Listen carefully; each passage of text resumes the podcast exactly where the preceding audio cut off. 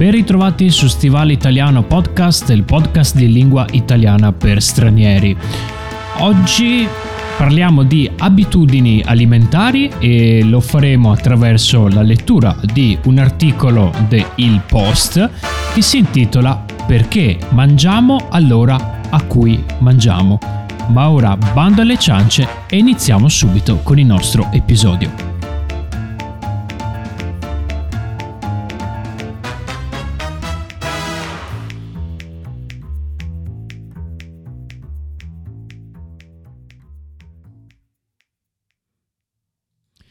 Come sapete, eh, nei diversi paesi ci sono degli orari diversi eh, in cui si mangia. Di solito eh, nei paesi del nord si mangia prima, per esempio la cena intorno alle 6 di sera, mentre nell'Europa del sud si mangia molto più tardi, alle 8, alle 8 e mezza, alle 9, alle 9 e mezza addirittura. E a quanto pare ci sono delle ragioni storiche per questo, storiche e geografiche. E lo andremo a scoprire proprio attraverso un uh, articolo del Post, come sapete io uso spesso uh, gli articoli di questo giornale online, ve lo consiglio sempre, eh, lascerò in descrizione anche il link, quindi potrete andarvelo a leggere, mentre per tutti i Patreon eh, ci sarà un'attività legata a questo articolo di giornale. Prima di iniziare con la nostra lettura, Uh, invito tutti a partecipare, se volete, se avete tempo, se avete la possibilità, ai nostri corsi di conversazione che sono iniziati questa settimana. Mercoledì con Carolina e con il gruppo di livello avanzato per tutte le persone che hanno già un buon livello di italiano, un B2, un C1 eh, che vogliono mettersi alla prova con dei temi abbastanza complessi. Si parla di, di politica, di società e si ha proprio la possibilità di usare lessico molto eh, specifico, strutture molto più eh, complesse e noi mandiamo sempre del materiale di preparazione appunto a questi corsi, quindi arrivate che siete già preparati, insomma non siete allo sbaraglio completo. Mentre il venerdì riprendono i corsi di conversazione di livello intermedio con me, in cui eh, ci saranno dei temi un pochino più leggeri, diciamo, ma comunque c'è sempre la possibilità di renderli più complessi a seconda del livello degli studenti e anche in questo caso mandiamo sempre eh, del materiale di conversazione. È un'ottima ottima, ottima, ottima occasione per praticare, migliorare, eh, imparare parole nuove, sperimentare quello che si sta studiando con studenti di tutte le nazionalità e anche appunto con noi direttamente. Ma ora iniziamo subito con eh, la lettura di questo articolo che si intitola appunto Perché mangiamo all'ora a cui mangiamo. Dietro agli orari dei pasti di periodi storici e paesi differenti ci sono sorprendenti spiegazioni sociali, culturali e geografiche. Tra le persone che non vivono nello stesso paese, l'orario convenzionale dei pasti è un argomento di conversazioni spesso contraddistinte da un certo stupore reciproco. A chi abita nel sud dell'Europa e non è solito cenare prima delle 20.30, per esempio, può apparire strano che nei paesi della Scandinavia si ceni invece intorno alle 18 o anche prima, ma appare sorprendente che in molte zone della Spagna si ceni intorno alle 22, 22.30.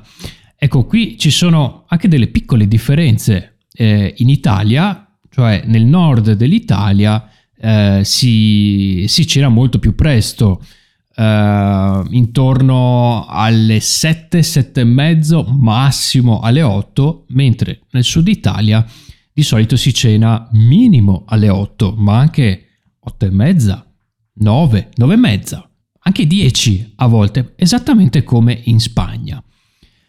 La variabilità degli orari dei pasti principali da un paese a un altro è in parte dovuta a fattori ambientali e geografici. Le abitudini alimentari individuali sono fondate sul ritmo circandiano, il ciclo di circa 24 ore che regola la produzione di alcuni ormoni sotto l'influenza, tra le altre cose, di fattori esterni come la luce e la temperatura. Quindi qui ci spiega che ci sono anche dei fattori proprio eh, ambientali, geografici e biologici, proprio biologici. È quindi del tutto comprensibile che l'ora di cena a Stoccolma, dove il sole a metà marzo tramonta intorno alle 18 e sorge alle 5.50, non coincida con l'ora di cena a Siviglia, dove tramonta intorno alle 19.35 e sorge alle 7.28.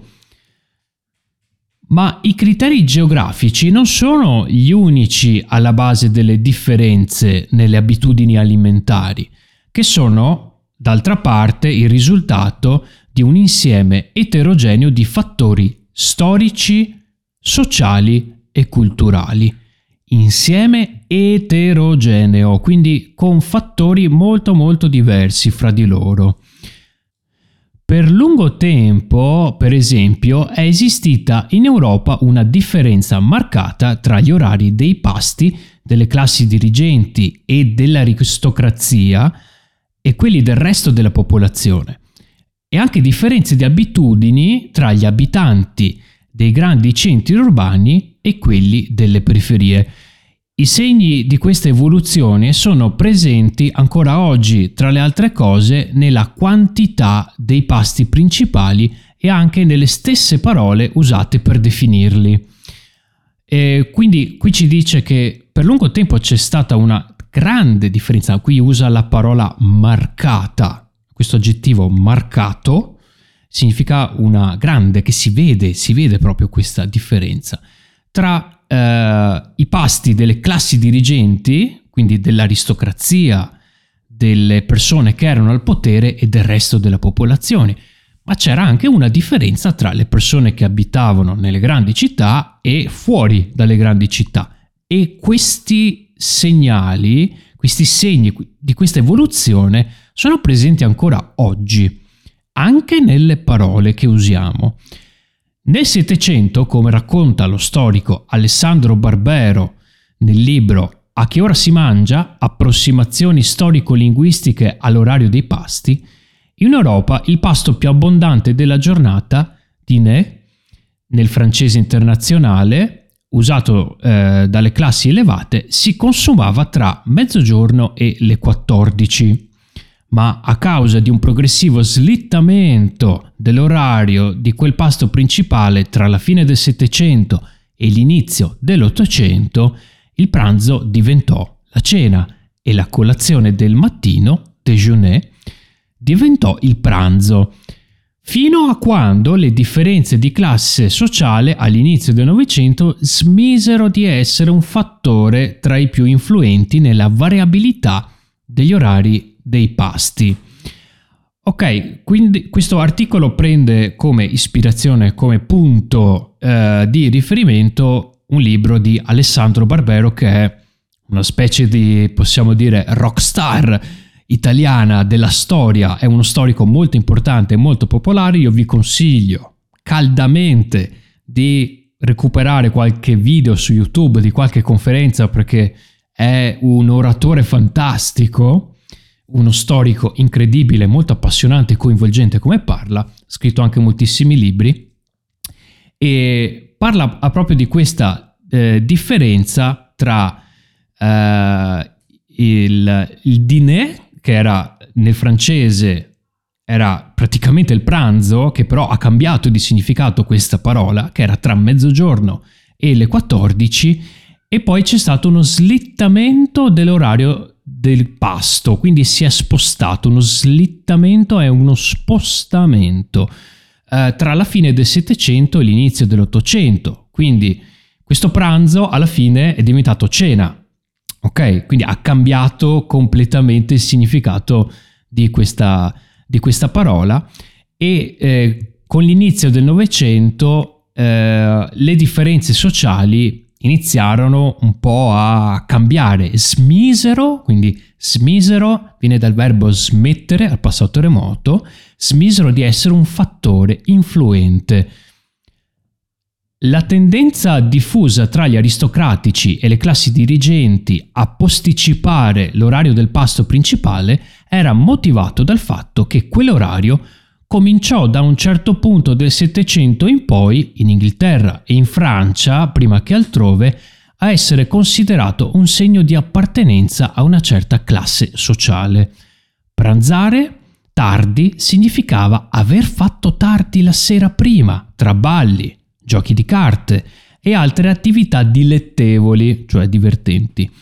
E poter svegliarsi molto più tardi di chi invece lavorava fin dalle prime ore della giornata e non poteva tirare fino alle 5 o alle 6 del pomeriggio senza mangiare. Quindi vedete che eh, gli aristocratici amavano stare fuori, eh, giocare a carte, ballare, quindi facevano molto tardi la sera e, pranzavano molto tardi perché dormivano fino a tardi, ok? Capite un po' eh, questo, questo, fatto nuovo, totalmente nuovo per me, io non lo immaginavo che eh, ci fosse tutto questo anche cambiamento di parole, cambiamento di concetto dei pasti, oltre che dell'orario dei pasti.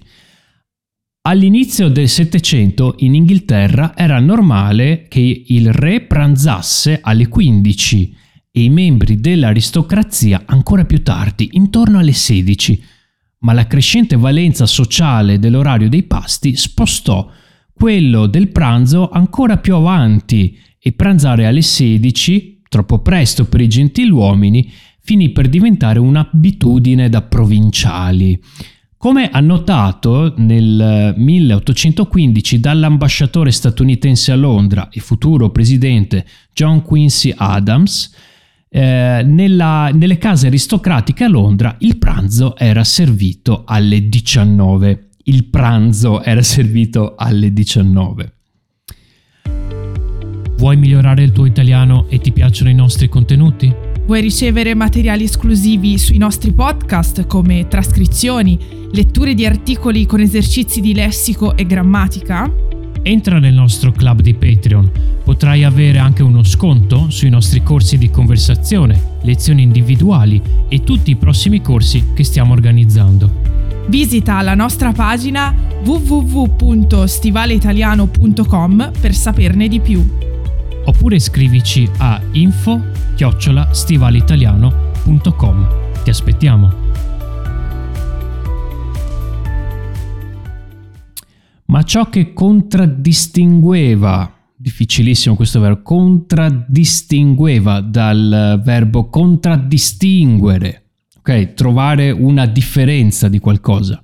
Ma ciò che contraddistingueva all'epoca il pranzo nelle classi agiate in Europa non era l'orario in cui era servito, bensì l'abbondanza del pasto. Anche nella piccola borghesia, scrive Barbero, non comprendeva mai meno di 4 o 5 portate. Una portata è un tipo di piatto, ok? Tipo eh, antipasto primo, secondo, contorno, queste si chiamano portate, di cui almeno due erano di carne. E questa abbondanza, questa quantità enorme, oltre all'orario in cui veniva servito il pasto, portò in quegli ambienti sociali all'abitudine di non cenare affatto, a meno che il ballo o le altre attività dopo il pranzo si pot- protraessero oltre le due o le tre di notte. In quel caso poteva essere servita a tarda notte una cena, souper, a base di minestre, carni fredde e dolci. In Francia emerse un'altra interpretazione dell'abitudine ottocentesca di pranzare sempre più tardi negli ambienti aristocratici, era considerato un modo per estendere il tempo da dedicare agli affari e riuscire così a concluderli entro pranzo, appunto, dal momento che nessuno tornava a lavorare dopo il pasto. Non era così negli Stati Uniti, dove nel 1830 un viaggiatore scozzese in visita a New York, Thomas Hamilton, scriveva che il pranzo era servito abitualmente alle 15 e i gentiluomini tornavano quindi ai loro affari. E non era così nemmeno in Germania, dove l'abitudine di pranzare tardi prese piede più lentamente e meno marcatamente, avverbio di marcato, marcatamente, che altrove, in altri posti.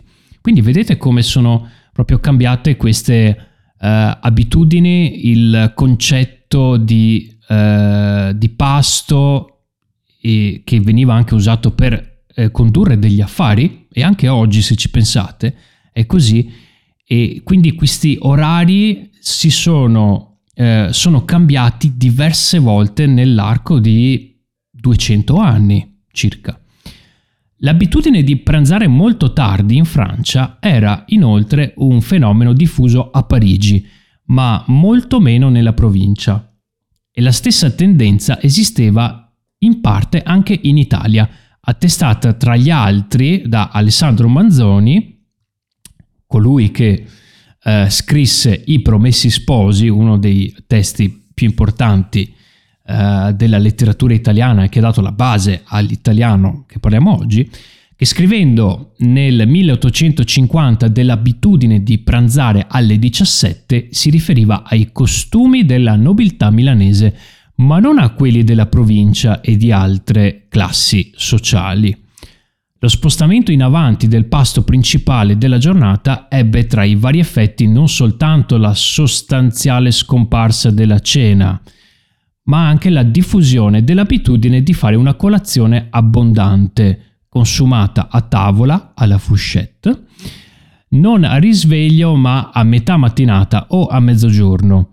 E anche questa ambiguità emerge ancora oggi nell'uso delle espressioni, per esempio déjeuner d'affaires, colazione di lavoro, in cui parlare di colazione eh, vuol dire di fatto parlare di pranzo. Oggi lo chiamiamo brunch, ecco abbiamo anche questa eh, nuova, nuova, parola. Eh, anche in italiano si usa proprio brunch, è una eh, un anglicismo che è diventato molto popolare negli ultimi anni. Questo lungo processo si concluse all'inizio del Novecento, quando le parole fino a quel momento utilizzate per definire il pasto principale della giornata, dinner, dîner, scusate in francese, dinner in inglese, e eh, quelli complementari cominciarono a essere associati soprattutto all'orario condiviso di quei pasti e non ad altre caratteristiche. Per definire quello di metà giornata in Italia rimase prevalentemente l'uso della parola pranzo, di origine italiana, per gli antichi romani prandium. Era il pasto di mezzogiorno e coena quello delle 16, il pasto principale. In Francia prevalse déjeuner, che assunse il significato più stabile e distinto della colazione, petit déjeuner. Nei paesi anglosassoni prevalse lunch, una parola specificatamente riferita al pranzo e non ad altri pasti, e dîner e dinner furono per indicare più o meno stabilmente l'ultimo pasto della giornata, ma dinner nel Regno Unito è a volte utilizzato anche per dire pranzo. Io questo non lo sapevo. Eh, amici eh, inglesi, eh, confermatemi questo, che viene usato anche per dire pranzo a volte. Io questo è una novità per me. La variabilità attuale degli orari dei pasti principali è in genere sia una conseguenza dell'evoluzione delle abitudini alimentari di ciascun paese nel tempo, sia una conseguenza di altri eventi e condizioni ambientali specifiche e comuni a tutte le persone, non soltanto a quelle di una certa classe sociale. Quelle condizioni hanno influenzato in molti modi i comportamenti delle popolazioni a seconda che appartenessero a una certa area geografica e non a un'altra. E hanno influenzato il rapporto che quelle persone hanno sviluppato con l'ambiente per soddisfare in modo più efficiente i bisogni energetici che cambiano molto tra il giorno e la notte. In Norvegia e in Finlandia le persone cenano di solito alle 17, scrisse l'Independent nel 2022, commentando una mappa circolata su Reddit. Reddit.com è un, un sito, un grande forum dove le persone si scambiano eh, opinioni, consigli, meme e varie cose. Riguardo agli orari di cena in Europa, comunque eh, riportati con un certo mar- margine di approssimazione, margine di approssimazione, quindi eh, un margine come un, eh, possiamo dire un, un limite insomma non un orario preciso ma approssimato come per esempio 17 17.30 18 19 questo è un margine di approssimazione degli orari uh, di, dei pasti. E la cena middag in norvegese scusate amici norvegesi, amici francesi anche perché sto pronunciando parole che non conosco, può includere piatti molto sostanziosi come il farikal, uno stufato a base di carne, vezze e patate e le kjøttakker, polpette di carne fritte e passate in forno con una salsa. L'ora di cena tende a spostarsi in avanti man mano che ci si sposta verso sud e la Spagna è il paese in cui non solo si cena più tardi in assoluto, come sintetizzava il quotidiano El País nel 2016, un ritardo medio di due ore condiziona l'organizzazione quotidiana di tutti gli ambiti della vita, lavoro, famiglia e tempo libero, la principale ragione per cui la Spagna è considerata un'eccezione tra i paesi del Mediterraneo, che, han, che, già hanno orari tendenzialmente più spostati in avanti rispetto agli altri paesi europei, è l'eccezionale discrepanza, cioè differenza, tra l'ora segnata dagli orologi e l'ora solare, motivo di frequenti dibattiti nel paese anche durante la pandemia. Quindi eh, qui ci dice che in Spagna c'è questa proprio differenza enorme rispetto al resto eh, dell'Europa, ma eh, anche nel sud Italia comunque non arriviamo forse agli orari della Spagna, comunque si mangia molto più tardi rispetto al nord Europa, ma anche rispetto al nord Italia. Fin dal eh, 1942, a causa di una decisione politica del regime del generale Francisco Franco, presa per uniformare l'orario del paese a quello delle altre potenze europee durante la seconda guerra mondiale, la Spagna si trova infatti nello stesso fuso orario di Italia, Germania e Francia, pur trovandosi a ovest del meridiano di Greenwich e eh, più a ovest di qualsiasi altro paese dell'Europa continentale, eccetto il Portogallo ha quindi un fuso orario diverso da quello che sarebbe più appropriato in funzione della posizione geografica in cui si trova, e cioè quello di Portogallo e Regno Unito. E di conseguenza il cielo è tendenzialmente ancora buio quando la maggior parte delle persone si sveglia è ancora relativamente luminoso alle 22, con una serie di effetti sulla qualità della vita. Questa cosa è molto interessante, non la sapevo, non so se voi la sapevate, gli amici spagnoli che ci seguono sicuramente lo sapevano. E, insomma, vedete quante cose si possono imparare eh, su una cosa così banale come gli orari eh, del pranzo e della cena nei diversi paesi. Eh, è incredibile come da una cosa super semplice si può venire a scoprire si possono venire a scoprire delle verità molto interessanti. In Spagna il sole splende solitamente per 9 ore in inverno e 16 in estate, disse al paese José María Fernández Crequet, che insegna, eh, che insegna economia all'Università Politecnica di Madrid e aggiunse che l'adozione dell'ora legale, spostare un'ora avanti gli orologi, questo significa, porta a una situazione in cui gran parte della penisola, specialmente nella parte più occidentale, in Galizia, la discrepanza con l'ora solare diventa ancora più ampia ed evidente. Non adottare l'ora legale permetterebbe invece di avvicinare l'orario ufficiale a quello solare e renderebbe più facile cambiare alcune abitudini per migliorare la qualità della vita. Il fuso orario sbagliato e le caratteristiche climatiche del paese hanno favorito nel corso del tempo la diffusione dell'abitudine di fare una pausa pranzo di due ore dalle 14 alle 16 e finire la giornata di lavoro più tardi che negli altri paesi europei, spostando quindi in avanti anche l'ora di cena. Ma secondo diverse ricerche questa organizzazione dei tempi non basta a compensare i disagi causati dalla discrepanza tra i ritmi circadiani e l'orologio, discrepanza che porta le persone a rimanere sveglie più a lungo e che spiegherebbe, secondo le stesse ricerche, perché in Spagna si lavori per più ore che in altri paesi ma con risultati peggiori in termini di produttività. Ecco, in questo articolo viene usato molte volte questa parola discrepanza, ecco, quindi sicuramente l'avrete imparata, che significa appunto mh, mm, differenza, eh, divario fra due cose, differenza fra due cose.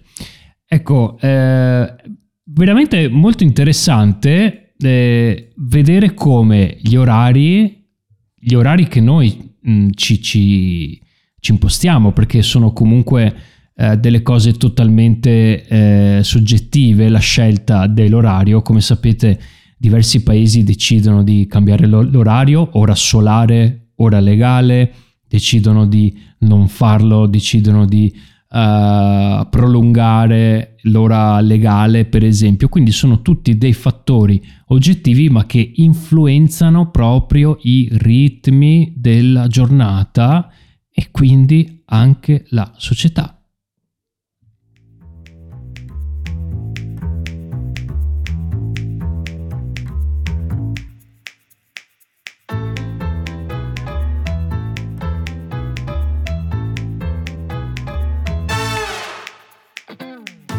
E con questo siamo arrivati alla fine del nostro episodio. Come sempre vi lascerò il link di questo articolo per poterlo leggere in tutta tranquillità. Ringrazio tutti i nostri Patreon su patreon.com slash stivalitaliano che ci supportano, eh, supportano tutto il nostro lavoro, i nostri studenti dei gruppi che abbiamo aperto in questo momento. Vi invito a partecipare o a chiederci informazioni funziona proprio come un biglietto di entrata, quindi potete partecipare anche solo ad una lezione così per provare poi, e poi decidere. E vi invito a seguirci anche sui nostri canali social Instagram, TikTok e YouTube Shorts. Con questo vi saluto e vi do appuntamento alla prossima settimana per un nuovo episodio. A presto!